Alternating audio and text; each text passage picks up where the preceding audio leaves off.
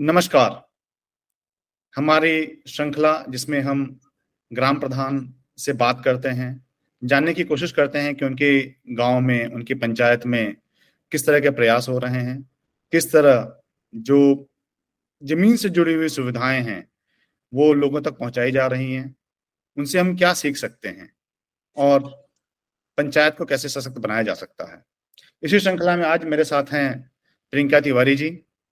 नमस्कार, बहुत बहुत स्वागत है आपका। Thank you. आप राजपुर पंचायत, हाथरस ब्लॉक, हाथरस जिला की ग्राम प्रधान हैं, जिसकी आबादी लगभग 2400 है। इसमें ये जो गांव है वो प्राइमरली इसमें एससी पॉपुलेशन जाता है। तो प्रियंका जी, इसी से चर्चा स्टार्ट करते हैं कि आपका राजनीति में आगमन कैसे हुआ। धन्यवाद। मुझे आपके पॉडकास्ट का ये हिस्सा बनाने के लिए सबसे पहले तो मैं पूरी टीम का धन्यवाद करती हूँ। अब मैं आपके सवाल का जवाब देती हूँ कि पॉलिटिक्स कहाँ से शुरू हुई। एक्चुअली पॉलिटिक्स शुरू हुई ही नहीं थी हमारी कभी से। हमारी मंशा शुरू से काम करने की थी, और जो दिमाग में एक ख्याल आया था कि प्रधानी लड़ते हैं, वो सिर्फ इसलिए आया था क्योंकि हमारे गाँव में गंदगी बहुत ज्यादा थी। मतलब अगर हम गाँव में एंटर होते हैं तो वो गंदगी से शुरू होती थी, और जब तक हम गांव से बाहर निकलते हैं वो पूरी गंदगी ने पूरे गांव को जकड़ा हुआ था, मैं ये कह सकती हूँ। उसके अलावा, जैसा मैंने आपको बताया पहले, कि एससी एसटी पॉपुलेशन वहां पे ज्यादा है, लेबर क्लास बहुत ज्यादा है, बहुत ज्यादा। तो इस वजह से और भी बहुत सारी चीजें मैंने देखी वहां पे, जो बच्चों की स्थिति थी या जो महिलाओं की स्थिति थी, या अगर मैं कहूँ कि इनकम सोर्स की बात करी जाए उसकी। तो जब सब कुछ देखते हैं और हमने जब सब देखा हुआ होता है बाहर निकल के, और जब हम ग्रामीण परिवेश में एक बार जाके वो स्थिति देखते हैं, तो मन बहुत विचलित हो जाता है, ना चाहते हुए अपने आप हो जाता है विचलित। यही मेरे साथ में हुआ। तो अक्सर कर मैं अपने हस्बैंड से, जब भी हम गांव जाते हैं तो हमारी यही बात होती रहती थी कि हम इसके लिए कुछ कर क्यों नहीं सकते हैं, अगर हम कुछ कर सकते हैं तो हमें करना चाहिए।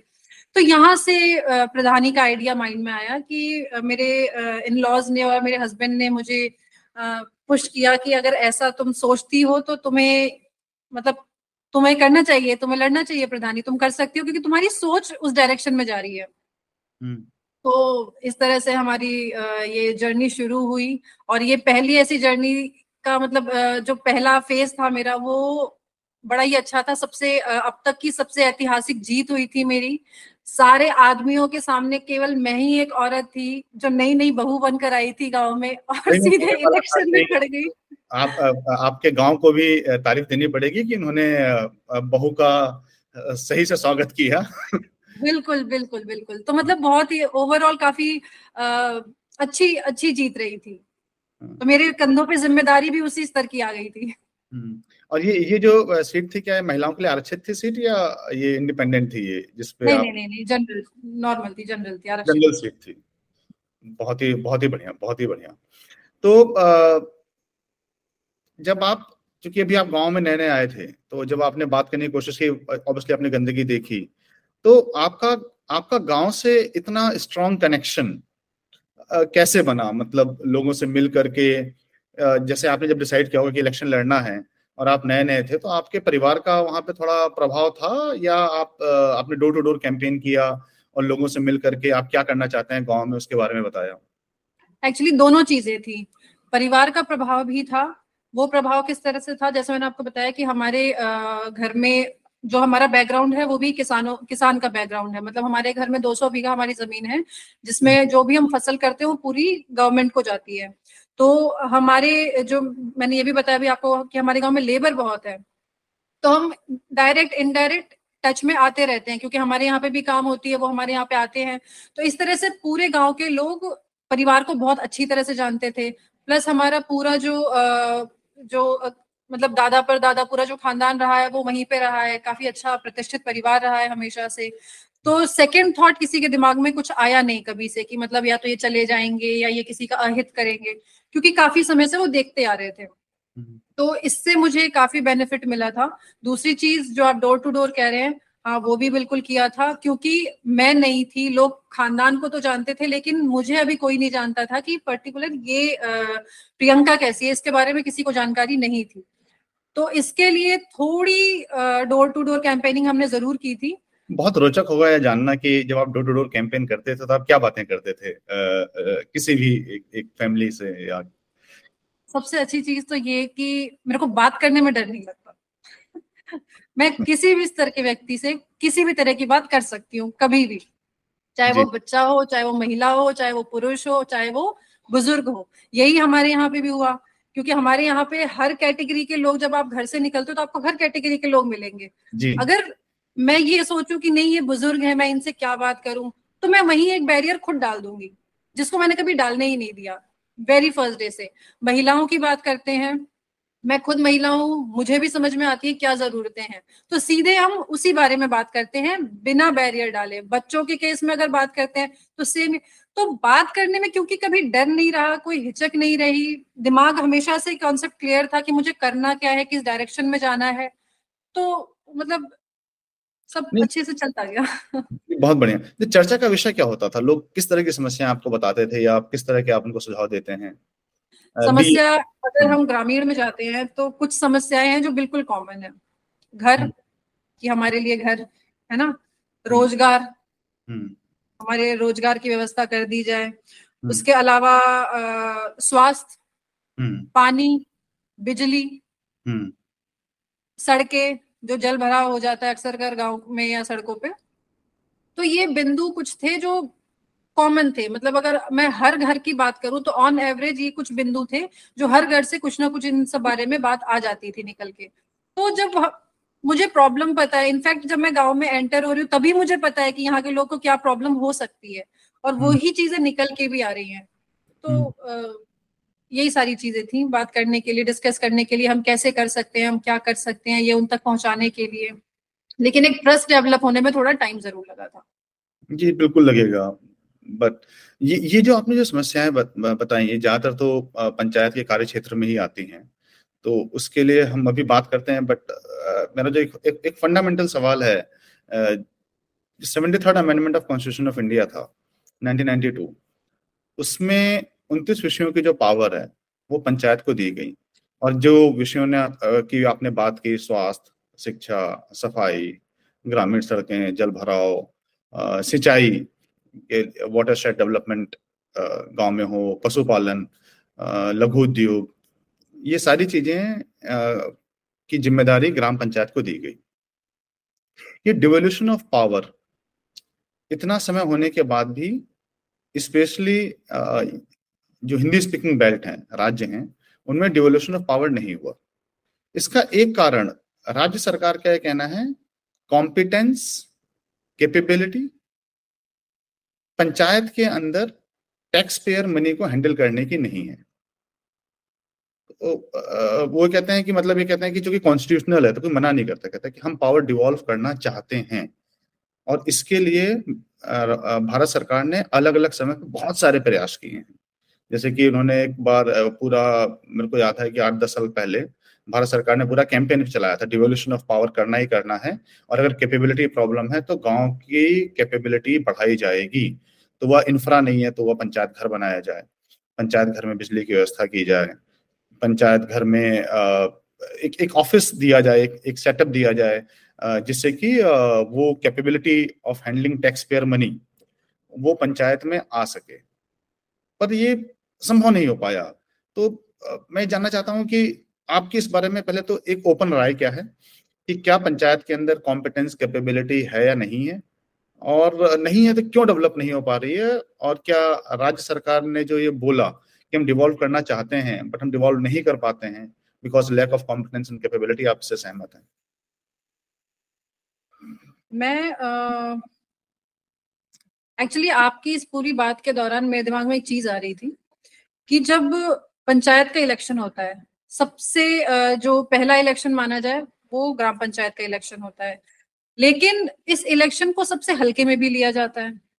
ठीक है, अगर इसका एक एलिजिबिलिटी बना दी जाए, अब जैसे मैं एक हिंदुस्तान टाइम का आर्टिकल पढ़ रही थी, तो उसमें इस इलेक्शन का जो डाटा दिया हुआ था उसमें था 9.58% जो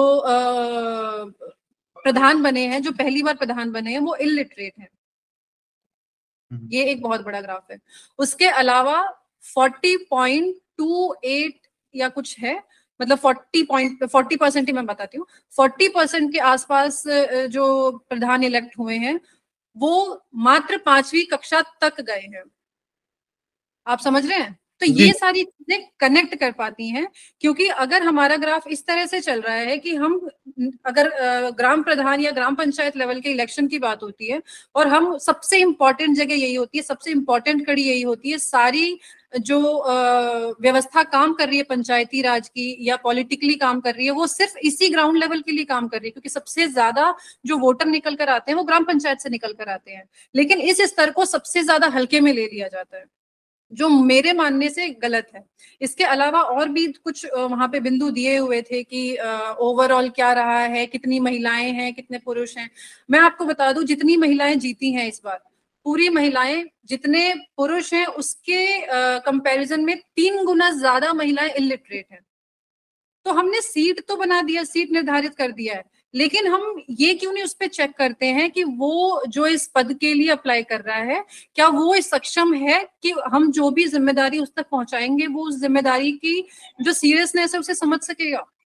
ये बहुत इंपॉर्टेंट चीज है जिसके बारे में सोचना चाहिए। पर हमारा जो भारत का जो स्ट्रक्चर है, क्योंकि हम लोग एक डेमोक्रेटिक कंट्री है और डेमोक्रेसी में कोई भी बैरियर लगाना ठीक नहीं रहता है। कि डेमोक्रेसी में तो ऐसा है ना कि अगर मेरे को अनपढ़ पसंद है और मैंने चुन लिया तो वो डेमोक्रेटिक है, मैं उसमें कुछ एलिजिबिलिटी क्राइटेरिया लगा सकता हूँ। और हमने देखा भी है कि काफी मंत्री जो हैं जो नहीं पढ़े लिखे हैं उन्होंने भी बहुत अच्छा काम किया है। वो तो मंत्री बने हैं, पहले मंत्री बनने तक वो नीचे से धीरे धीरे ऊपर गए हैं, तो वो धीरे धीरे देखा जाए, अगर मैं इन शॉर्ट कहूँ तो ट्रेनिंग करके वहां तक पहुंचे हैं। लेकिन ग्राम प्रधान की क्या ट्रेनिंग होती है? प्रधान बनने के बाद थोड़ी बहुत जो ट्रेनिंग होती है वो बनने के बाद होती है जी। और उसमें भी ऑप्शनल होता है, मतलब प्रधान का अगर मन कर रहा है तो वो जा रहा है, हम तो जनप्रतिनिधि हैं साहब, मन कर रहा है तो नहीं जा रहा है। तो आप उस पर भी प्रेशराइज नहीं कर सकते हो ना किसी को। तो अगर हम ये चीज, या तो आप नियुक्ति से पहले ये चीज कर दीजिए कि इस ग्रुप तक, इस एज ग्रुप तक का अगर होता है तो आप इस कक्षा तक एलिजिबल होंगे, क्योंकि एजुकेशन बहुत इंपॉर्टेंट है, हमेशा से था, अभी है और आगे और ज्यादा रहेगा। अगर हम इस चीज को डेमोक्रेटिक कंट्री के नाम पे थोड़ी भी लिबर्टी अगर दे देते हैं या अवॉइड करते हैं तो ग्राम स्तर का काम बहुत समय लगेगा, अमित जी आगे बढ़ने में बहुत समय लग जाएगा। बिल्कुल। तो देखते हैं आप, मतलब सुझाव अच्छा है आपका और हम इसको जरूर डॉक्यूमेंट करेंगे। अब ये जो पंचायत बनती है तो पंचायत में ये होता है कि पंचायत के अंदर कुछ स्थायी समितियां बनेंगी, 7 समितियों का प्रावधान है। हर समिति को अपना काम दिया गया है और ये वह उसकी नियमित बैठक हो।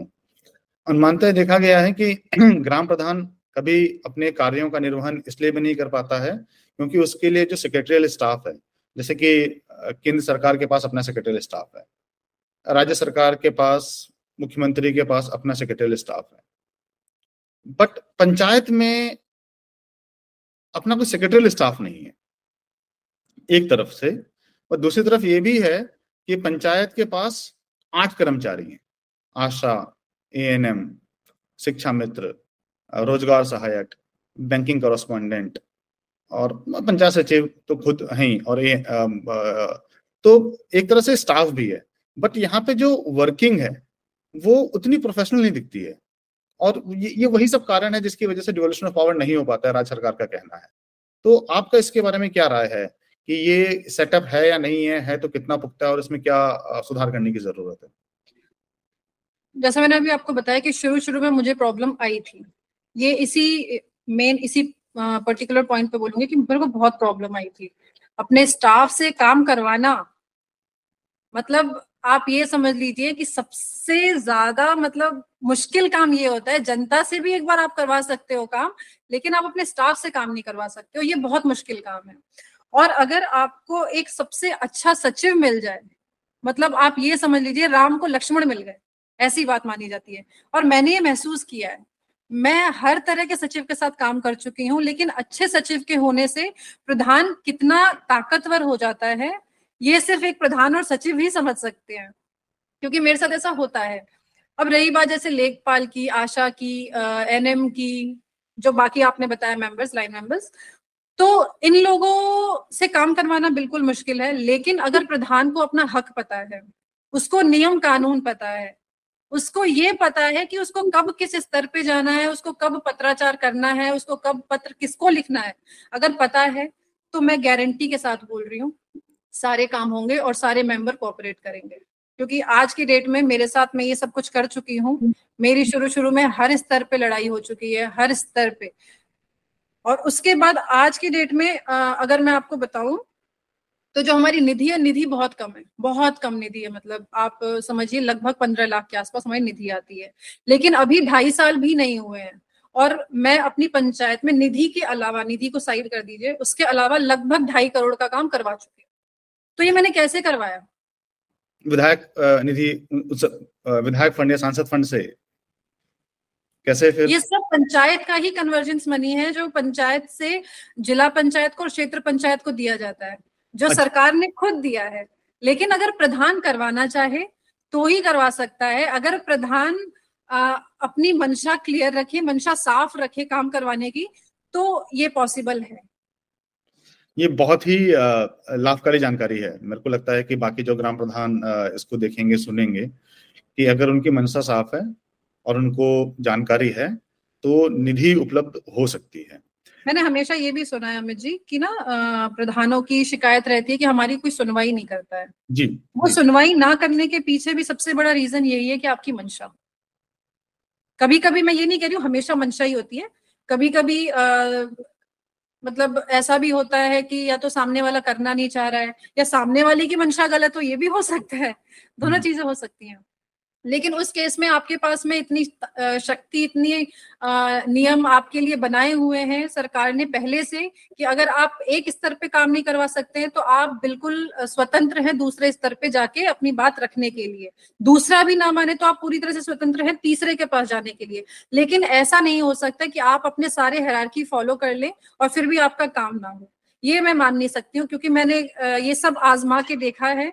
मेरा कोई पॉलिटिकल बैकग्राउंड नहीं था, बिल्कुल जीरो से, स्क्रैच से शुरू किया है। तो ये सब करने के बाद में पंचायत अगर इच्छा रखती है करने की तो ये सारी चीजें पॉसिबल है। तो ये जो इंडिपेंडेंस है पंचायत का, हम कहते हैं 3 लेवल ऑफ गवर्नेंस की कंट्री है, राज्य सरकार, केंद्र सरकार और लोकल गवर्नमेंट। स्थाई में 2 हो गए आपके, शहरी और ग्रामीण। ग्रामीण में जिला पंचायत से ही है। आपको लगता है कि जितना सशक्तिकरण राज्य सरकार का और केंद्र सरकार का है उतना ही पंचायत का भी है? अब तो मैं ना तो नहीं बोल सकती हूँ, है, लेकिन वो वही बात हो गई अमित जी, ये सब राज्य सरकार और केंद्र सरकार को अपनी ताकत पता है, लोकल बॉडीज को अपनी ताकत नहीं पता है। उनको भी वो सारी पावर्स दी हुई है, लेकिन हम जानना नहीं चाहते हैं। हम हम बहुत क्लियर हैं कि हम इस बार प्रधान बन गए, अब हमें इस हिसाब से काम करना है कि हमें अगली बार भी वोट मिल जाए, फिर अगली बार हमें इस हिसाब से काम करना है कि हमें वापस अगली बार वोट मिल जाए। तो हम अगर वोट के लिए सिर्फ वोटर्स इकट्ठा कर रहे हैं तो हम काम नहीं कर पाएंगे। मुझे लगता है कि आप अगर मिल रहे हैं तो 3 साल तो आप बहुत काम करिए, आखिरी के 2 साल आप वोट इकट्ठा कर लीजिए, बहुत है। 3 साल में भी आप बहुत काम कर लेंगे। अगर अभी मैं अपनी पंचायत को देखती हूँ तो मैं बहुत कुछ करवा चुकी हूँ और अभी तो मेरे पास जितना मैंने टाइम निकाला उससे भी ज्यादा टाइम है। अभी तो मेरे पास 2 साल 7 महीने हैं, जो बहुत लंबा टाइम है। तो सशक्त तो है, लेकिन अपनी ताकत समझने की बात है। लोकल बॉडी जो है वो बिल्कुल हनुमान जी की तरह है, उन्हें अपनी ताकत, उन्हें कोई बताता है तो वो जाग जाते हैं। क्योंकि आप काफी जागरूक हैं और अपनी शक्तियां समझते हैं। तो एक मेरे को एक ग्राम प्रधान ने एक बार के साथ में चर्चा हो रही थी तो उनसे बात हुई कि ना कि गांव में जो स्कूल है उसमें शिक्षक नहीं आता है मेरा समय पे, शहर में रहता है घर बना करके और गाँव के स्कूल में पढ़ाने नहीं आता है। तो मैंने बोला कि भाई आप ग्राम प्रधान है, आपका शिक्षा समिति है, शिक्षा समिति से बोलिए, ठीक है, जाए ऑडिट करें, रिपोर्ट बना के आपको दें, ठीक है, या आप ग्राम सभा में डिस्कस कर लीजिए, ग्राम सभा के मिनट्स में डॉक्यूमेंट करवा लीजिए जहाँ पे पेरेंट्स भी आए हुए हैं, और इसको आप बना करके ब्लॉक को दे दीजिए, बीडीओ साहब को, वीडियो साहब ने सुनते हैं तो जिलाधिकारी साहब को और बोलो कि भाई मेरे शिक्षक को बदला किया जाए, ठीक है। जब तक सही डिवोल्यूशन ऑफ पावर नहीं हो रहा है, आइडियली तो इस सैलरी को रिलीज करने का अधिकारी ग्राम पंचायत को होना चाहिए, क्योंकि ये 73 में से एक विषय है, 29 विषयों में से एक विषय है। तो उन्होंने बोला कि हमारी जी कोई सुनवाई नहीं, कोई नहीं सुनता हमारी, चिट्ठी पत्राचार करते रहेंगे, आप कह रहे हैं तो कर देंगे, बट वो जो शिक्षक है वो नहीं सुनेगा हमारी। तो ऐसे में आपके हिसाब से क्या करना चाहिए ग्राम प्रधान को? स्कूल आने की अगर मैं बात आपसे करूं तो ये आप मुझे ये बता सकते हैं, ये बात आपकी लगभग कब हुई होगी उस प्रधान से? दो तीन महीने पहले। अब मतलब मैं किसी पार्टी को प्रमोट नहीं कर रही हूँ, लेकिन मैं पर्टिकुलर अपने मुख्यमंत्री जी के बारे में बात करूँ अगर, तो मुझे इनके काम करने का तरीका बड़ा अच्छा लगा। जो स्थिति आपने टीचर्स की बताई, बिल्कुल यही स्थिति थी पहले, लेकिन आज की डेट में सबकी अटेंडेंस ऑनलाइन कर दी गई है। अब टीचर को स्कूल जाके उसको जो जियो टैगिंग होती है, जियो टैगिंग में आपके लोकेशन के साथ में आपकी प्रेजेंस वहां दिखाई जाती है, तो टीचर्स को इस तरह से अब अपनी अटेंडेंस लगानी है। तो वो तो मैटर खत्म ही हो गया कि टीचर नहीं आ रहा है। अगर टीचर इसका भी कोई सब्स्टिट्यूट रखता है तो जो शिक्षा समिति है, शिक्षा समिति को पूरा अधिकार है कि वो ये चीज लिख करके और आगे फॉरवर्ड करे। और खैर इस पे सुनवाई ना होने वाली तो बात मैं मान ही नहीं सकती हूँ कि नहीं हो रही है सुनवाई, और अगर फिर भी नहीं हो रही है तो फिर स्तर तो बहुत है, आप कहीं तक भी जा सकते हैं। लेकिन जो अभी ऊपर से शिकंजा कसा हुआ है, उस वजह से टीचर्स में ये चीजें ज्यादा मेरे को नहीं लगता प्रॉब्लम है। मतलब पर्टिकुलर मतलब मैं अपने अगर राजपुर की बात करूं तो राजपुर में तो ऐसी कोई दिक्कत नहीं है। क्वालिटी ऑफ एजुकेशन के लिए मैं थोड़ी वरीड हूँ, क्योंकि क्वालिटी ऑफ एजुकेशन ज्यादा इंपॉर्टेंट रखता है। टीचर का स्कूल आना और नहीं आना मेरे को लगता है सेकेंडरी है। टीचर अगर जी बस उसी पॉइंट पे आने वाला था, क्योंकि आपने बोला कि पहली समस्या का समाधान तो हो गया, टीचर हाँ, आता है। अब इम्पोर्टेंट है कि टीचर पढ़ाता है नहीं पढ़ाता है और कितना अच्छा पढ़ाता है। एग्जैक्टली, ये तो इस पे तभी मैं वर्क कर रही हूँ ऑलरेडी, क्योंकि मैंने खुद अपने यहाँ के बच्चों को डिजिटल एजुकेशन की तरफ मूव किया है। मैंने पंचायत घर में एक प्रॉपर डिजिटल पैनल लगाया है जिसमें 1st to 12th तक के सारे बच्चों के कोर्स हैं, जिसमें 45,000 रियल टाइम एक्सपेरिमेंट्स हैं। तो मैं एक तरफ कोशिश कर रही हूँ कि टीचर्स स्कूल में भी बच्चों को वो डिसिप्लिन सिखाए, जो जितना टाइम वो दे सकते हैं बच्चों को उतना शायद मैं नहीं दे सकती हूँ, ये दूसरा साइड है। और इस साइड में अपनी तरफ से बच्चों को डिजिटल वर्ल्ड की तरफ भी थोड़ा दिखाना चाहती हूँ कि हाँ बच्चों, तुम ऐसे भी पढ़ सकते हो, तुम फोन से भी पढ़ सकते हो। बट मैं गवर्नमेंट से ये रिक्वेस्ट जरूर करती हूँ कि क्वालिटी ऑफ एजुकेशन की तरफ थोड़ा सा काम करे, क्योंकि जो सरकारी टीचर्स हैं उनको सैलरी तो बहुत अच्छी मिलती है और सिर्फ उनको उसी का मजा आ रहा है, सिर्फ सैलरी का मजा आ रहा है, ऐसा मुझे लगता है। क्योंकि जितनी सैलरी उनको सरकार दे रही है, अगर उतने में अगर प्राइवेट टीचर्स रखे जाए तो शायद एक सैलरी में 4 टीचर रख लिए जाएंगे और हम बच्चों को ज्यादा क्वालिटी एजुकेशन प्रोवाइड कर पाएंगे, क्योंकि वहां पे एक गवर्नमेंट जॉब ना होने की वजह से टीचर अपने आप पढ़ाएगा। इस पे मॉनिटरिंग बहुत जरूरी है। हाँ, एक रिसर्च से जो कि पता चला था कि जब मैंने क्या किया था, मैंने एजुकेशन के सारे फंड को कंबाइन किया, सारे मतलब सारी स्कॉलरशिप ले लीजिए आप, OBC scholarship, SC scholarship, minority scholarship, इसके अलावा मिड डे मील ले लीजिए, तो सबका मिला करके निकल करके आया कि अगर इंफ्रा को छोड़ दिया जाए तो सरकार एक बच्चे की शिक्षा पर गांव के स्कूल के 45,000 रुपये सालाना खर्च करती है, जिसमें टीचर की सैलरीज हैं और मेंटेनेंस का पैसा है, बट इंफ्रा नहीं है, सिविल वर्क नहीं है, ठीक है। तो क्या गुणवत्ता 45,000 वार्षिक खर्चे के बराबर है स्कूलों की? मतलब मैं क्या बोलूं, मैं स्पीचलेस हूं। इसमें ये है कि ना, अगर 45,000 एक तो बहुत बड़ा अमाउंट होता है, जिसमें हम पूरा ब्लेम टीचर्स को भी नहीं दे सकते हैं। करेक्ट, ठीक है, पूरा ब्लेम टीचर्स को नहीं दे सकते हैं, क्योंकि स्कूल में बच्चा 6 घंटे रहता है, उसके अलावा बच्चा वो घर पे भी रह रहा है 18 घंटे। तो एक जो घर का वातावरण कैसा है, माहौल कैसा है आसपास का, इसका भी बच्चे के उस जो सर्वांगीण विकास होता है उसमें बहुत इंपॉर्टेंट रोल प्ले करता है। सरकार बच्चों को ड्रेस के पैसे दे रही है, शूज के दे रही है, बैग के दे रही है, मिड डे मील के दे रही है, हर चीज के सरकार अकाउंट में उनको पैसे दे रही है। सरकार की मंशा अकाउंट में देने की इसलिए है ताकि बच्चों तक वो चीज डायरेक्ट पहुंचे। लेकिन जो गरीब परिवार है वो उसमें भी मतलब ये चेक करता है कि चलो ठीक है अभी चल जाएगा तुम्हारा काम, अभी हम ऐसे निकाल लेंगे। तो बच्चे स्कूल में जो है वो जूते पहन के नहीं आ रहे हैं, बच्चों की बेल्ट नहीं है, है ना। तो प्रॉपर जो एक गेटअप होना चाहिए, जो यूनिफॉर्म होना चाहिए। सरकार के द्वारा तो नीचे तक पैसा पहुंच रहा है, लेकिन क्या स्कूल में बच्चे वैसे आ रहे हैं, ये निर्धारित करना चाहिए। अगर कोई बच्चा स्कूल में पूरे यूनिफॉर्म में with shoes, socks, belt, shirt, pant, sweater, अगर नहीं, स्कूल बैग और किताबों तक के पैसे सरकार भेजती है, अगर ये सारी चीजें नहीं है तो ये जो टीचर है, टीचर के पास में एक अधिकार होना चाहिए जिसमें वो ये लिख के दे कि इस बच्चे के खाते में पैसे चले गए, लेकिन बच्चा स्कूल में इस तरह से अभी भी नहीं आ रहा है, तो जिससे उस बच्चे की स्थिति में सुधार आ सके, परिवार उसको थोड़ा सीरियसली ले। अभी बच्चों को सिर्फ सरकारी स्कूल में एक इनकम के सोर्स पे भेज देते हैं, गरीब परिवार की बात बता रही हूँ मैं आपको, वो अभी भी बच्चों को इसी हिसाब से भेजते हैं, कम से कम एक पैसा आ जाता है सरकार की तरफ से। अब बच्चा कैसे भी स्कूल जाए। दूसरी चीज ये कि हम स्कूल में सिर्फ बच्चों को अटेंडेंस दिखा रहे हैं, बच्चों का सिर्फ ये दिखा रहे हैं हम मिड डे मील में हमने इतने बच्चों को खाना खिलाया, बट इम्पोर्टेंट क्या, इम्पोर्टेंट मिड डे मील है उतना ही इम्पोर्टेंट उनके लिए एजुकेशन भी है। तो एजुकेशन को किस हिसाब से गवर्नमेंट मॉनिटर कर रही है कि हाँ, अगर हम एक बच्चे पे 45,000 सालाना खर्च कर रहे हैं तो क्या उस बच्चे में कोई इम्प्रूवमेंट है पिछले साल से, और इस साल में क्या इम्प्रूवमेंट है। सरकार इस पे फोकस जरूर कर रही है कि बच्चों को स्कूल में एनरोल किया जाए, इस पे बहुत जोर है सरकार का कि ज्यादा से ज्यादा बच्चों को स्कूल बुलाया जाए। ये बहुत अच्छा इनिशिएटिव है, लेकिन बच्चे स्कूल में आके क्या सीख रहे हैं इसको भी मॉनिटर करना एक जरूरी चीज है। यहीं पे एक बारीकी है जो ये है कि सरकार क्यों, पंचायत भी तो सरकार है। पंचायत की प्रॉब्लम मैं बता रही हूँ, मैंने कोशिश की थी एक्चुअली। जब बात घर पे जाती है तो पंचायत में प्रधान हर किसी के घर पे लिख के नहीं दे सकता, क्योंकि वो 1-on-1 वाली चीज आ जाती है कि प्रधान जी ने मेरे लिए ऐसा किया।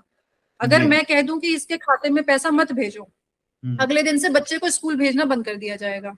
बच्चे को स्कूल भेजना बंद किया जाएगा परिवार द्वारा, तो टीचर शिकायत करेगी वापस मेरे से कि मैडम आपने ऐसा करने को बोला, उसने बच्चा भेजना बंद कर दिया। तो इन शॉर्ट देखा जाए तो जो पर्पस था वो तो सॉल्व हुआ ही नहीं। मैं उनको कितना भी समझा लूं, जागरूक कर लूं, कुछ भी कर लूं, लेकिन कभी कभी क्या होता है अमित जी कि कुछ काम करने के लिए थोड़ा सा आपको स्ट्रिक्ट होना पड़ता है। बिना स्ट्रिक्टनेस के वो चीजें नहीं हो सकती है। स्कूल में भी आप स्कूल गए होंगे, आपने भी देखा होगा जब होमवर्क नहीं करते थे टीचर गुस्सा करते थे जी। तो वो क्यों करते थे गुस्सा? अगर स्पोर्ट्स मीट में आप बैठे हुए हैं स्पोर्ट्स के पीरियड में तो भी आपने गुस्सा किया जाता था कि खेल क्यों नहीं रहे हो। तो ये स्ट्रिक्टनेस थी, इसका ये मतलब नहीं था कि बच्चों को टॉर्चर करना है या पेरेंट्स को टॉर्चर करना है। इसके लिए सरकार को थोड़ा सा जो है मतलब थोड़ा सीरियस होना पड़ेगा। इनफैक्ट मैंने बच्चों को और टीचर्स की मॉनिटरिंग के लिए पूरे स्कूल में कैमरा लगवाया है, और उसकी मॉनिटरिंग मैं अपने फोन पे एनी टाइम, मैं कहीं पे भी रहूं उसकी मॉनिटरिंग मैं करती हूँ। अगर वो कैमरा बंद हो जाता है तो ये टीचर की जवाबदेही है कि वो कैमरा बंद होते ही या तो मुझे इन्फॉर्म करे और या तो वो वहां पे किसी को बुला के ठीक करवाए अगर वो करवा सकती है, या फिर वो मुझे इन्फॉर्म करे, मैं बुला के ठीक करवाऊंगी। तो इसके पीछे का रीजन भी सिर्फ यही है कि जो पहले एक मतलब सरकारी स्कूल के नाम पे हमारे दिमाग में ख्याल आता था कि टीचर वहां बैठ के स्वेटर बना रही हैं, टीचर धूप सेक रही हैं सर्दियों में बाहर बैठ के, बच्चे कुछ भी कर रहे हैं, ये सारी चीजें मैं अपने पंचायत में मैं अलाउ नहीं करती हूँ।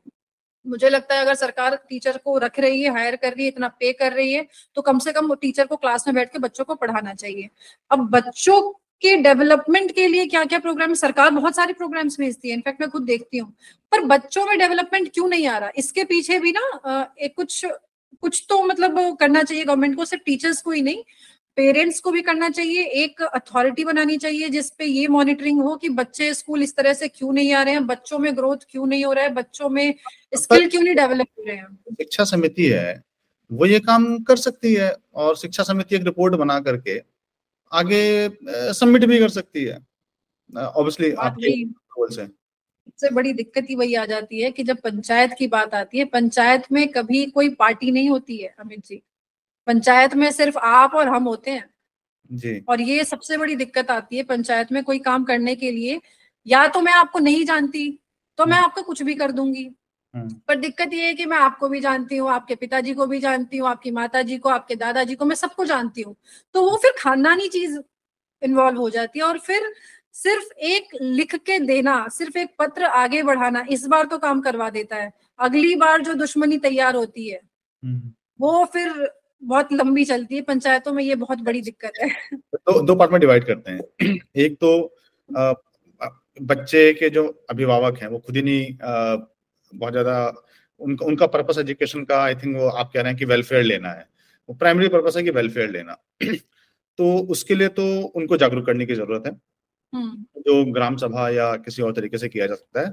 दूसरा मैं कह रहा हूँ कि जहाँ पे जो सरकार की जो चीजें हैं, जो वहाँ पे कुछ कमियां रह गई हैं, जैसे कि आपने बोला पत्राचार से वो सॉल्व हो सकता है, सो उन चीजों का निर्णय तो शिक्षा समिति ले सकती है ना, या उसमें भी कोई मतलब वहां पे जो आपने दुश्मनी बोली वो, या मतलब किसी से मतलब बात खराब करना, वो किससे, गांव वाले अपने लोगों से, या कि ये जो पत्राचार वाली चीज होती है ये बहुत एक्सट्रीम होती है ना, जब बहुत ज्यादा कुछ होता है तब पत्राचार वाला काम होता है, नहीं तो जो शिक्षा समिति है वो ऑलरेडी स्कूल्स में जाती है। जैसे मेरे यहाँ पे शिक्षा समिति जो है वो रैंडम, जो अध्यक्ष हैं उसके, वो रैंडम कभी भी स्कूल जाते हैं, मतलब अध्यक्ष मैं हूँ, अदरवाइज बता रही हूँ कि जो मेरे अलावा सदस्य हैं वो कभी भी रैंडम स्कूल चले जाएंगे, ऐसा नहीं है कि अध्यक्ष मैं तो मैं ही जाऊंगी।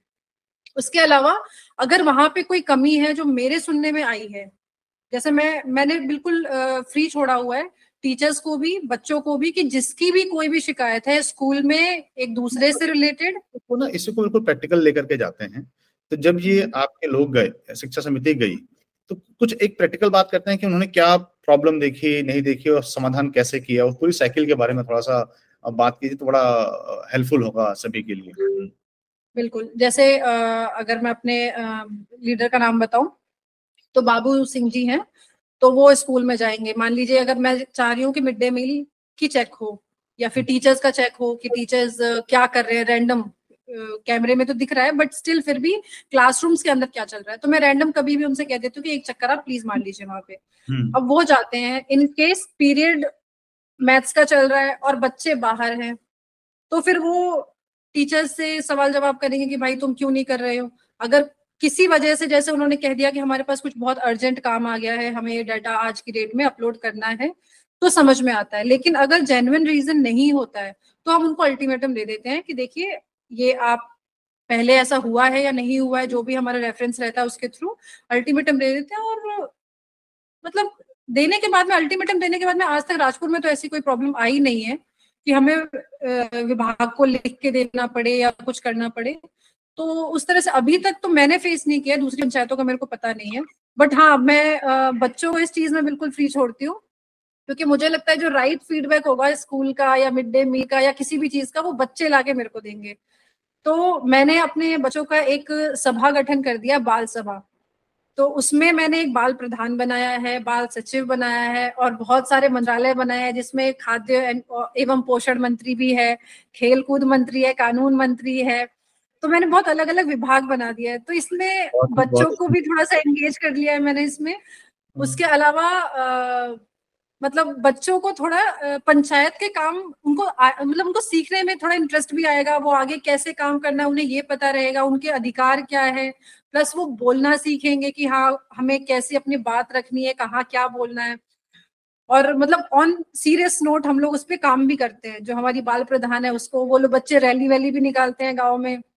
जो खाद्य एवं पोषण मंत्री हैं वो मुझे हर दूसरे तीसरे दिन स्कूल के मिड डे मील की अपडेट देते हैं कि हाँ आज खाने में ये बना था, या मैम उस दिन ये बना था, उस दिन खाने में ये कमी थी, उस दिन पानी ज्यादा था, तो मुझे सब बताते रहते हैं बच्चे।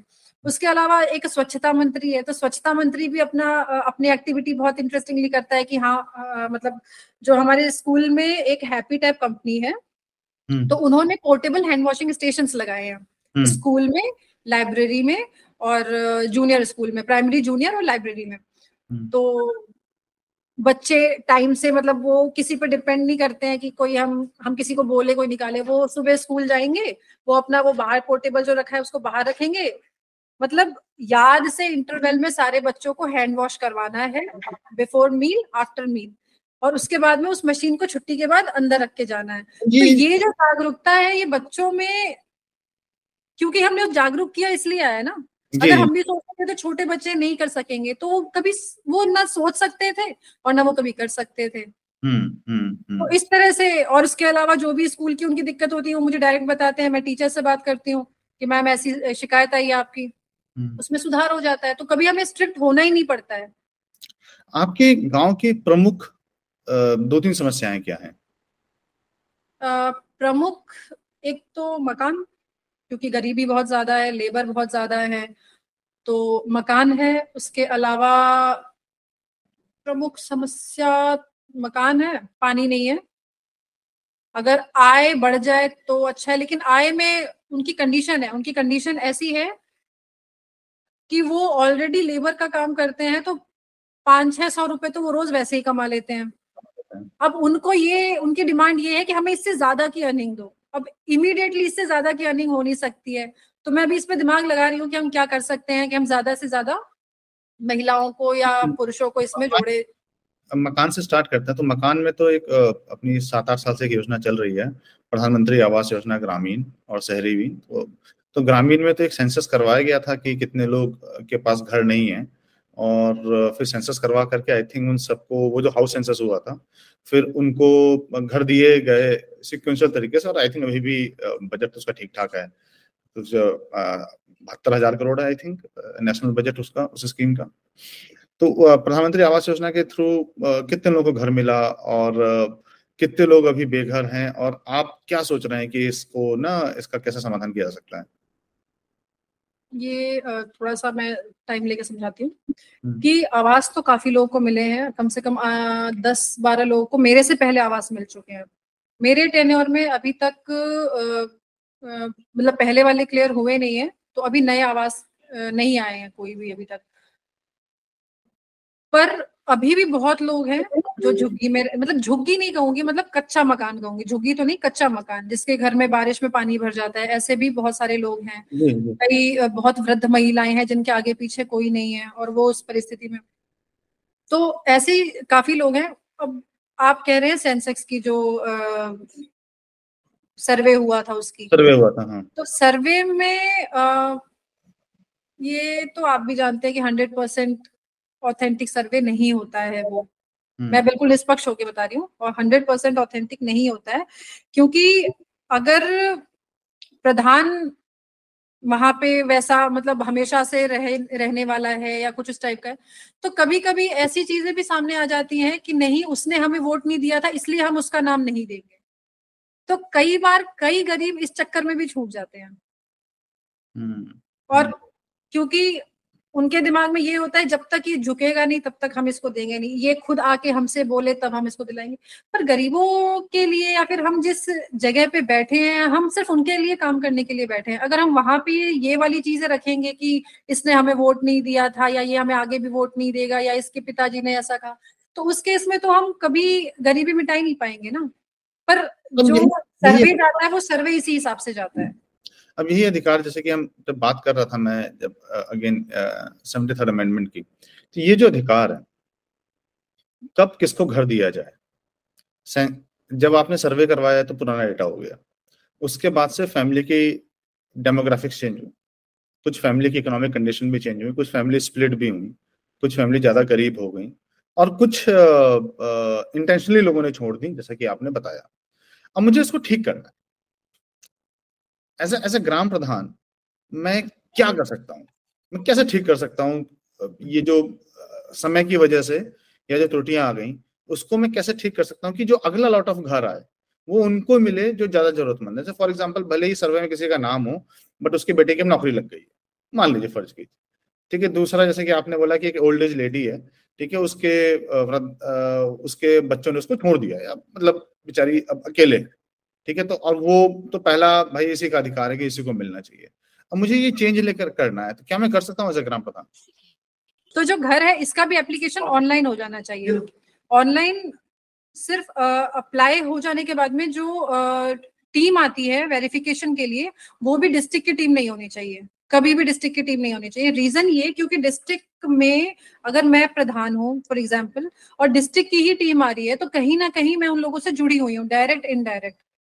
अगर मुझे किसी को घर नहीं दिलाना है तो मैं नहीं दिलाऊंगी, बात खत्म हो जाती है, चाहे बाय हुक और क्रुक मैं नहीं दिलाऊंगी। लेकिन अगर वो टीम बाहर से आ रही है या तो दूसरे डिस्ट्रिक्ट से आए या वो सीधे स्टेट से टीम आए चेक करने के लिए, उस केस में ये पॉसिबल है कि जो वाकई में गरीब लोग हैं उन लोगों को घर मिल सकता है और उसमें वो प्रधान की हेल्प जरूर ले सकते हैं कि हाँ भैया ये लिस्ट है, आप हमें इन इनके मतलब या तो आप चल के हमें मिलवा दीजिए। अगर मान लीजिए मैंने आज अप्लाई किया है और आज से एक साल बाद मेरी स्थिति अच्छी हो जाती है और टीम जब आई है तब तक मेरी स्थिति अच्छी हो गई है, मैंने घर भी बनवा लिया है, मेरी जो इनकम है वो भी बढ़ गई है, तो उस आधार पे वहीं पे हाथों हाथ उसका हम वेरिफिकेशन कैंसिल कर देंगे कि भाई ये अब इसके लिए एलिजिबल नहीं है। लेकिन अगर उसकी जगह कोई और है जिसकी स्थिति खत्म हो गई है तो हम हाथों हाथ उसको ऐड भी कर सकते हैं। तो ये चीजें अगर ग्राउंड पे आके काम करेंगे तो होगी। लेकिन अगर हम सिर्फ ग्राम के स्तर पे कि हाँ प्रधान जी हमें नाम दे देंगे या सचिव नाम दे देगा या प्रमुख नाम दे देंगे, ऐसे तो सरकार का पैसा बहुत आता है, मैं ये नहीं बोलूंगी पैसा नहीं आता, सरकार जितना खर्चा कर रही है अगर उतना पैसा पंचायत में लग जाए तो अब तक पंचायत सारी सशक्त हो गई होती और पंचायतों को अभी किसी पैसे की जरूरत नहीं होती। लेकिन या तो पंचायत होना नहीं चाहती है क्योंकि उनका भी इनकम सोर्स बंद हो जाएगा, उनको भी तो पैसे। जैसे कि मैंने आपसे बोला कि 5 करोड़ है, वो 5 से 10 करोड़ है। अब यूपी थोड़ा सा उतना समृद्ध राज्य नहीं है तो मान लेते हैं कि यूपी वाला हम उसको चलिए लोअर साइड ले लेते हैं, 5 करोड़ साइड ले लेते हैं, बट जो एवरेज है ठीक है वो 10 करोड़ के आसपास का है हर साल एक ग्राम पंचायत का। तो मोटा मोटा वही है कि अपना भारत में ना 2.5 लाख ग्राम पंचायत हैं और जो पैसा खर्च होता है वो 25 लाख करोड़ के आसपास होता है सारा का सारा 29 विषयों में। तो उसमें पर शहरी निकाय भी हैं, ग्रामीण निकाय भी हैं, तो सब कर करके 5 करोड़ के आसपास की धनराशि बनती है, जिसमें आपको भी काफी हिसाब तो आप ही को होगा। जैसे मनरेगा का पैसा अगर आप जोड़ लीजिए कितना हुआ, फिर आवास योजना का कितना हुआ, जो बच्चों को स्कॉलरशिप मिल रही है उसका पैसा अगर हम जोड़ लें कि वो कितना हुआ। बट इसका जो नियंत्रण है, जो मैंने आपको बोला था डिवोल्यूशन का मतलब होता है फंड, फंक्शन एंड फंक्शनरीज, तो इसका जो डिवोल्यूशन ऑफ पावर है वो उसमें एग्जीक्यूशन में काफी ग्राम पंचायत को इन्वॉल्व किया गया है और उसको काफी अधिकार दिए गए हैं, बट ये पावर डिवॉल्व नहीं की गई। मतलब जो संबंध राज्य सरकार और केंद्र सरकार के बीच में है जिस तरह का, उस तरह का संबंध राज्य सरकार और पंचायत के बीच में नहीं है, क्योंकि पंचायत भी सरकार है ना। तो और महात्मा गांधी जी ने भी बोला था, विनोबा भावे जी ने बोला था, समय समय पर लोग बोलते रहे कि अगर भारत को सशक्त बनना है, भारत को समृद्ध बनना है, तो पहले पंचायत को बनना पड़ेगा और उसके लिए सबसे इंपॉर्टेंट ये है कि पंचायत को पावर डिवॉल्व हो। गांधी जी ने तो यहाँ तक बोल दिया था कि अगर पंचायत को ग्राम स्वराज्य नहीं आया तो मैं तो यही मानूंगा कि भारत एक गुलामी से निकल करके दूसरी गुलामी में चला गया।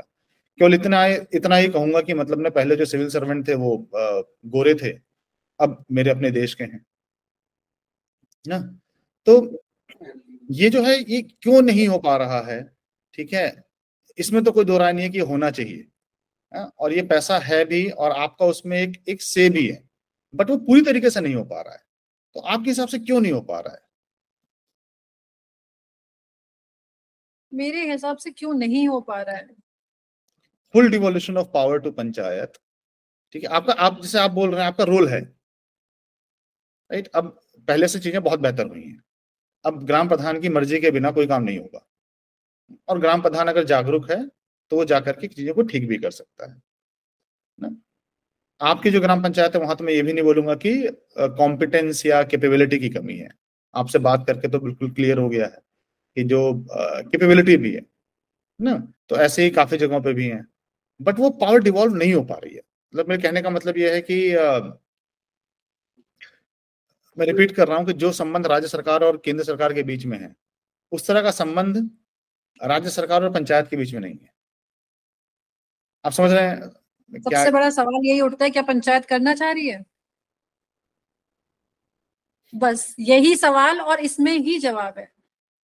क्या पंचायत करना चाह रही है? राज्य करना चाह रही है? इसलिए राज्य नीचे तक दे रही है, केंद्र करना चाह रही है इसलिए केंद्र नीचे तक दे रही है। पर क्या ग्राम पंचायत करना चाहती है ये चीज? अगर करना चाहती है तो आपके पास हर चीज है, हर पावर है, कन्वर्जेंस में बहुत पैसा है, आप चाहे तो मतलब फंड्स की कमी नहीं है। आपको पता होना चाहिए कहाँ से और कैसे पैसा निकलवाना है। और रही पावर की बात, तो बस क्या आप चाहते हैं करना? बहुत ही अच्छा। तो आप थोड़ा सा इसको और डीप लेकर के जाते हैं। माफी चाहूंगा एक ही सवाल को फोकस करने के लिए, बट ये बहुत महत्वपूर्ण है। क्यों नहीं करना चाहेगा कोई? उसने इलेक्शन लड़ा है, वो लीडर बना है, उस गांव को बिलोंग करता है, वो मतलब एक विधायक के लिए ये आसान है क्योंकि उसको फेस नहीं करना है। प्रधान को तो फेस करना है अपने, और रोज सुबह फेस करना है, उसको निकलना है जब तो उन्हीं लोगों को। ठीक है, स्कूल ठीक नहीं चलेगा, ठीक है, विधायक के लिए उसका दिक्कत ना हो, बट वो प्रधान जब निकलेगा वो तो उसी के पटीदार रिश्तेदार के बच्चे वहां पढ़ रहे हैं। तो ये समझ में नहीं आता कि वो क्यों नहीं करना चाहता है। अब ये तो प्रधान जाने। देखिए, मेरे को जहां तक लगता है कभी कभी, मतलब वही मैं पॉलिटिकल बात तो नहीं करूंगी, मैं बिल्कुल जो मुझे महसूस होता है, मैंने अभी तक भी सारी बातें वही आपसे की हैं। अभी अगर आपकी सवाल का मैं जवाब दूं तो मुझे ऐसा लगता है कि प्रधानी जो है वो भी एक बहुत फेमस हुआ था टर्म नेपोटिज्म, काफी हद तक तो ये भी चलता है उसमें, क्योंकि काम हो रहा है नहीं हो रहा है, थोड़ा हो रहा है ज्यादा हो रहा है, वो बातें बात की है। पर क्योंकि हमारे पिताजी प्रधान रहे थे इसलिए हमें रहना है, हमारे आगे कोई आना नहीं चाहिए। कई बार ये चीजें भी आती हैं।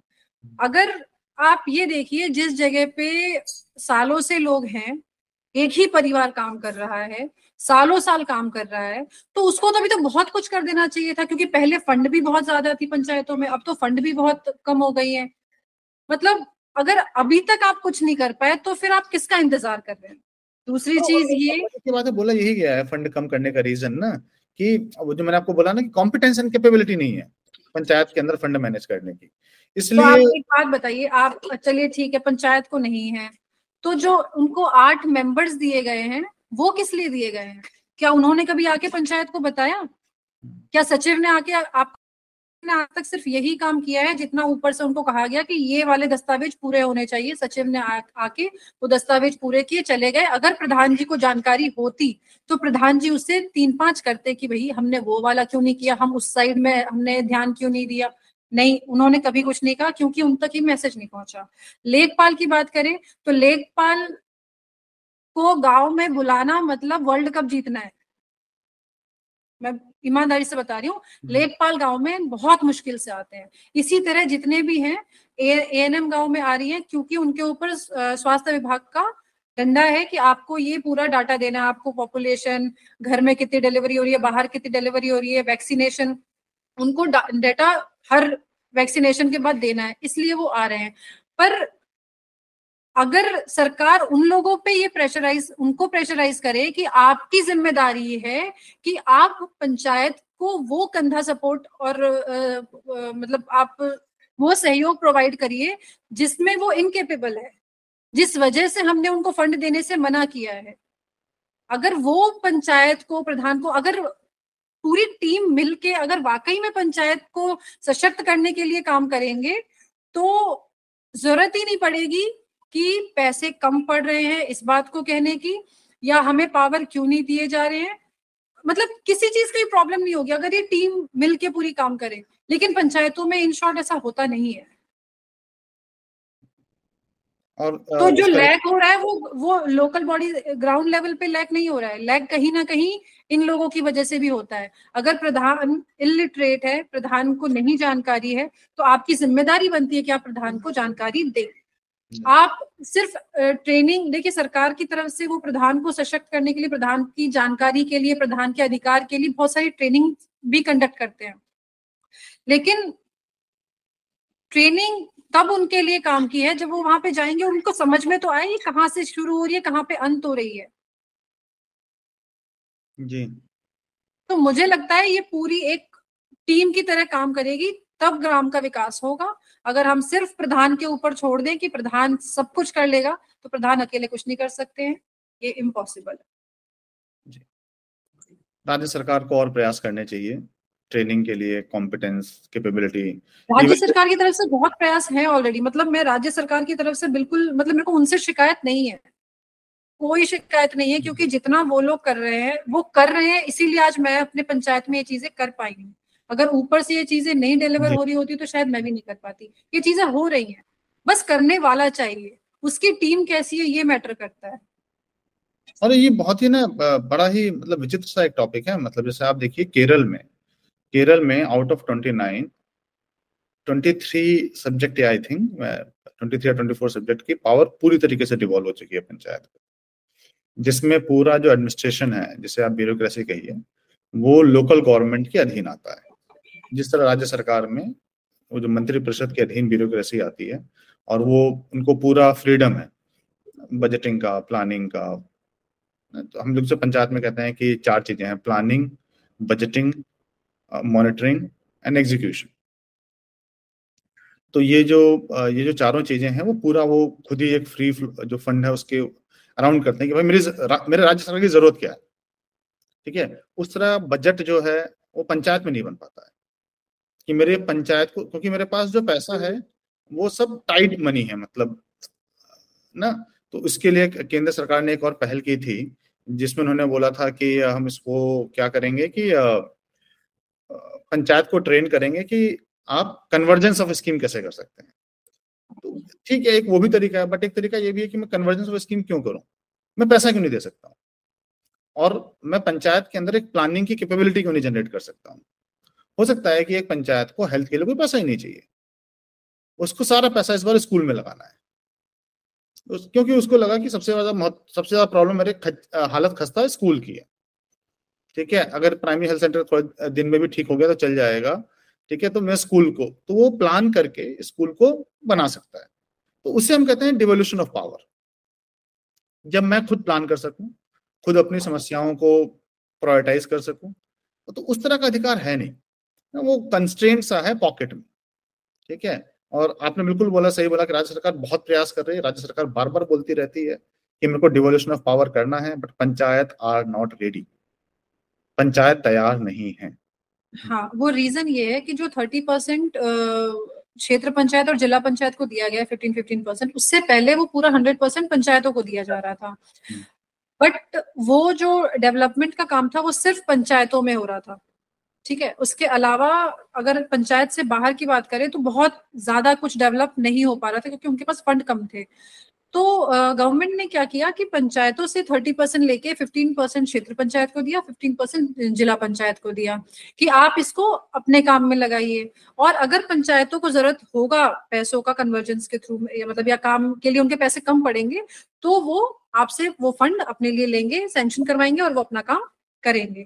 तो ये वजह था पंचायतों से पैसा लेके उनको देने का। ऐसा नहीं है कि वो पंचायत उससे काम नहीं करवा सकते, पंचायत आज भी वो जैसे मैंने करवाया है, मैंने एक सड़क लिया है 30 लाख का जिला पंचायत से, मैंने 20 लाख का एक अमृत सरोवर लिया है क्षेत्र पंचायत से। उसके अलावा मैंने मनरेगा से भी बहुत सारे कंस्ट्रक्शंस करवाए हैं, गवर्नमेंट से भी बहुत सारे पैसे लिए हैं, जिसको मैंने मतलब समराइज करा के आपको बताया था कि अराउंड 2.5 करोड़ के आसपास जो फंड है वो मैं अपने निधि के अलावा ले चुकी हूँ। तो ये कन्वर्जेंस मतलब आप ये समझिए कि अगर वो आप अपनी पंचायत में नहीं कर रहे हैं तो वो कहीं और डेवलपमेंट में काम आ रहा है, लेकिन वो पैसा आप जब चाहे उसको ले सकते हैं वापस। और साउथ में जो आप कह रहे हैं, साउथ में एक्चुअली सबसे बड़ी जो रीजन है वहां पे डेवलपमेंट का, लिटरेसी रेट वहां पे बहुत हाई है। दूसरी चीज, वहां की पंचायतें मतलब स्टेट छोटे हैं, पंचायतें छोटे हैं, इजीली मॉनिटर कर सकते हैं, लैंग्वेज बैरियर कम है क्योंकि अगर आप इंटरनेशनल या नेशनल की बात करें तो इंग्लिश बहुत कॉमन है, प्लस लिटरेसी रेट हाई होने के कारण उनको और भी मतलब एक्स्ट्रा बेनिफिट्स मिल जाते हैं। जो ये आपने जोन बताया जिसमें हिंदी वाला जो एरिया है जिसमें हिंदी बोला जाता है, वहां पे ये चीज कम इसलिए है क्योंकि लिटरेसी रेट जो है वो कंपैरेटिवली कम है ना। स्टेट्स कंपैरेटिवली बड़े बड़े हैं तो मॉनिटरिंग भी उसी हिसाब से हो जाती है, लोग मतलब ऐसी बहुत सारी चीजें मिल करके हैं। इस वजह से हम थोड़ा सा पीछे चल रहे हैं डेवलपमेंट के थ्रू, या फिर किसी के भी अगर हम देखते हैं तो इस वजह से ये वाला जोन जो है वो पीछे है, ऐसा मतलब मेरा मानना है। ये रीजन होना चाहिए, अदरवाइज अगर मिल के काम करे फिर तो। बहुत बढ़िया। बहुत अच्छा लगा प्रियंका जी आपसे बात करके और बहुत कुछ सीखने को मिला। आई थिंक जब ये पॉडकास्ट रिलीज होगा तो बाकी जो लोग हैं वो भी आपसे बहुत कुछ सीखेंगे। तो मैं इसको समराइज कर देता हूँ। इनफैक्ट आपने खुद ही जो पहला बिंदु था उसको आपने आखिरी बिंदु बना दिया कि पंचायत अगर चाहे तो उसके पास पैसा है। जैसा कि हमारी प्रियंका जी से बात हुई, उन्होंने बोला कि उनको भले ही 17-18 लाख रुपए साल के वैसे मिलते हैं, बट इन्होंने 3 साल के अंदर 2 से 2.5 करोड़ तक का काम अपनी पंचायत में करवाया है। उसके लिए फंड जो है वो जिला पंचायत या क्षेत्र पंचायत की सहायता से मिला है और गाँव में काम हुए हैं। तो सबसे महत्वपूर्ण है इच्छा शक्ति। आपके अंदर इच्छा शक्ति है, आप कुछ अच्छा काम करना चाहते हैं तो आपको फंड मिल जाएगा। केवल यही सोचना कि मेरे पास तो 18 लाख रुपए हैं जेब में, ठीक है, मैं इससे कितने विकास कार्य कर लूंगा, तो इस सोच से आपको बाहर निकलना पड़ेगा। दूसरी महत्वपूर्ण बात, अगर आपके अंदर सेवा भाव है। लोग मुझसे बात करते हैं तो कहते हैं कि हम तो बहुत समय से शहर में रहे हैं, गाँव में जाएंगे तो गाँव में कौन पहचानेगा, हम तो चाहते हैं अपने गाँव के विकास कार्य में जुड़े, पंचायत में इलेक्शन लड़े, पर गांव की राजनीति बड़ी गंदी होती है, ठीक है, वहां पे आप ऐसे कुछ बाहर वाले को एंटर नहीं देंगे। बट उसको भी प्रियंका तिवारी ने पूरी तरह खंडन किया। वो अभी गांव में नहीं थी, 6 महीने के अंदर ही उन्होंने अपने गांव में जगह बनाई। तो ये सोचे रहना कि मैं बाहर का आदमी हूँ, तो जब तक आप सोच रहे हैं तभी तक बाहर के आदमी है।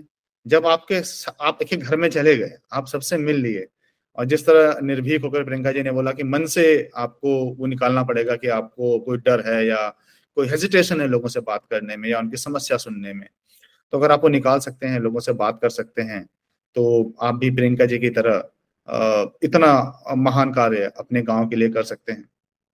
तीसरी जो बहुत बहुत महत्वपूर्ण बात निकल करके आई वो शिक्षा।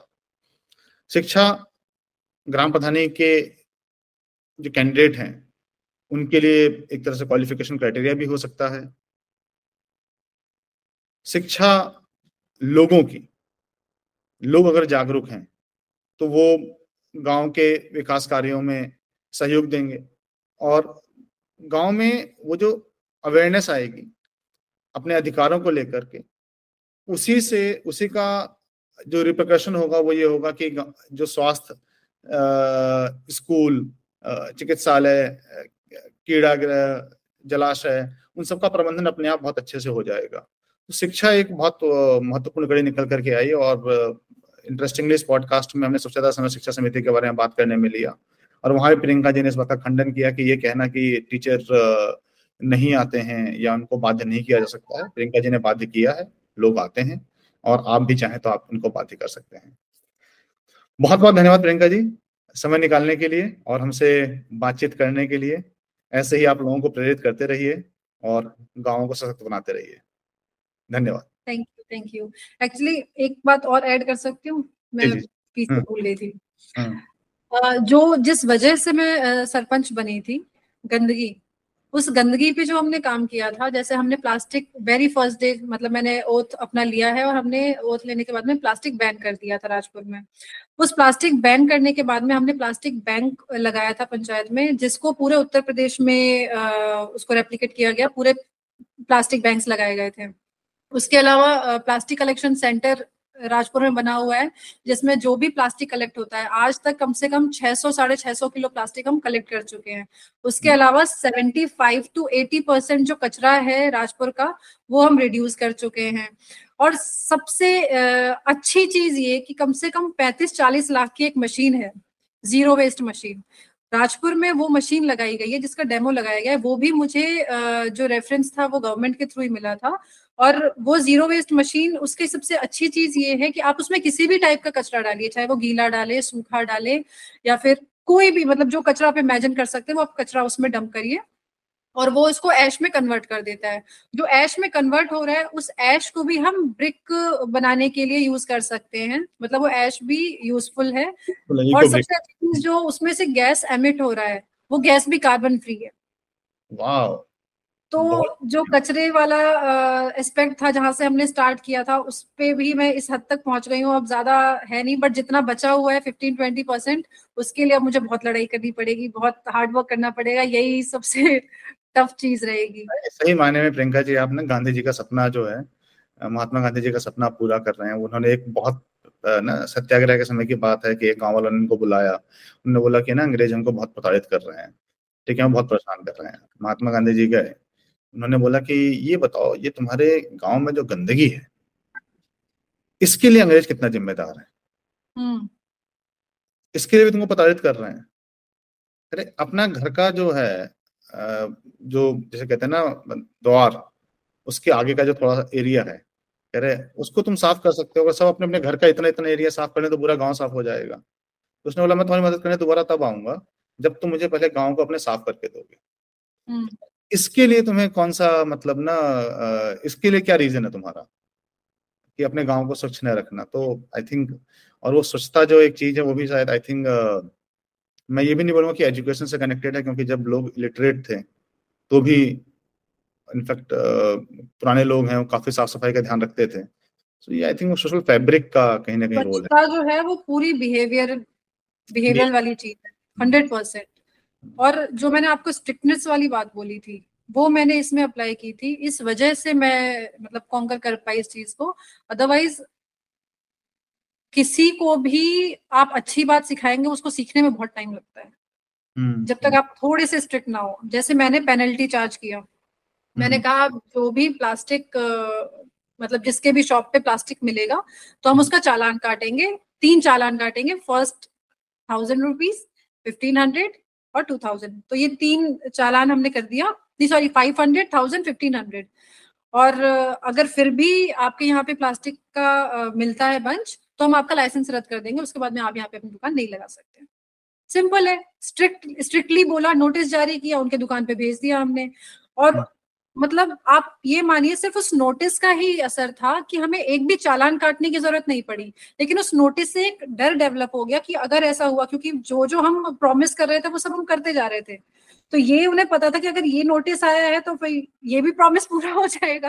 तो उन्होंने इस स्ट्रिक्टनेस को फॉलो किया और प्लास्टिक का यूज कम किया।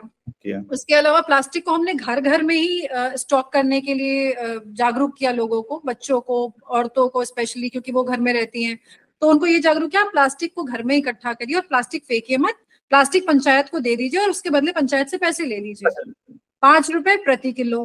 तो इस तरह से प्लास्टिक जो घर से निकल के नालियों में, रोड पे, मतलब अलग अलग जगह पे जो उड़ रही थी वो एक जगह पे इकट्ठा होना शुरू हो गई और हमने उसको कलेक्ट करना शुरू कर दिया। जो प्लास्टिक बैंक्स लगाया वो हमने किसी भी एक रिस्पॉन्सिबल पर्सन जो उसके पास का घर का है हमने उसको उसकी रिस्पॉन्सिबिलिटी दे दी कि इसमें जितना भी कलेक्ट होता है उसकी जिम्मेदारी आपकी रहेगी और इसकी पूरी देखरेख आप करिएगा, जो प्लास्टिक का बदले मतलब प्लास्टिक के बदले जो पैसे होंगे वो आप ले लीजिएगा। तो इस वजह से प्लास्टिक बैंक्स भी हमारे अच्छे चलने लग गए। तो छोटे छोटे स्टेप से एक बड़ा चेंज आता है। अब जो मैं 75% की बात कर रही हूँ कि हम कचरा कम कर पाए हैं, प्लास्टिक बंद करने से वाटर लॉगिंग बंद हो गई पूरी, सारी ड्रेन्स हमारी बिल्कुल क्लीन रहती है हमेशा, बारिश के टाइम में मतलब अगर बारिश आ रही है 15 मिनट आधे घंटे के अंदर पूरा गाँव बिल्कुल साफ हो जाता है। तो ये चेंज एक छोटे से बदलाव से था। तो अगर आपकी इच्छा, वही इच्छा वाली बात है कि अगर आपकी इच्छा है कुछ करने की तो ये सारे चेंजेस आप कर सकते हैं।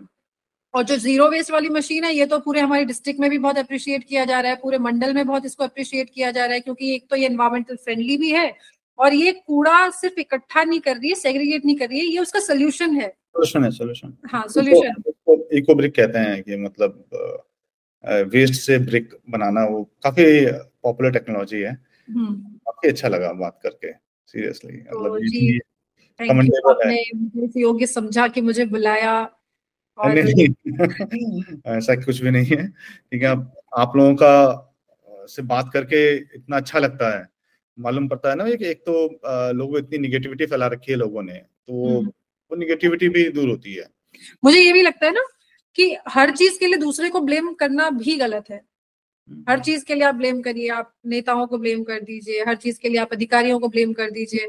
आप क्योंकि उस डायरेक्शन पे लेकर के गई हैं, बट जो लोग मुझसे ऐसे बात करते हैं उस डायरेक्शन में कि हमको ये, तो मेरा उनसे पहला सवाल यही होता है, मैंने कहा जो आपके अधिकार क्षेत्र में है उसमें आप कितना करते हैं, जो आपके अधिकार क्षेत्र में, जिसमें अभी जैसे वो महात्मा गांधी जी वाली बात है ना, मतलब सफाई तो भाई तुम्हारे अधिकार क्षेत्र में है ना, उसमें कितना करते हो पहले ये बताओ, फिर डिवोल्यूशन ऑफ पावर की बात कर लेंगे उसके बाद। कह रहे वहां तक तो करके दिखाओ ना, क्योंकि गवर्नमेंट करती है, गवर्नमेंट बहुत करती है।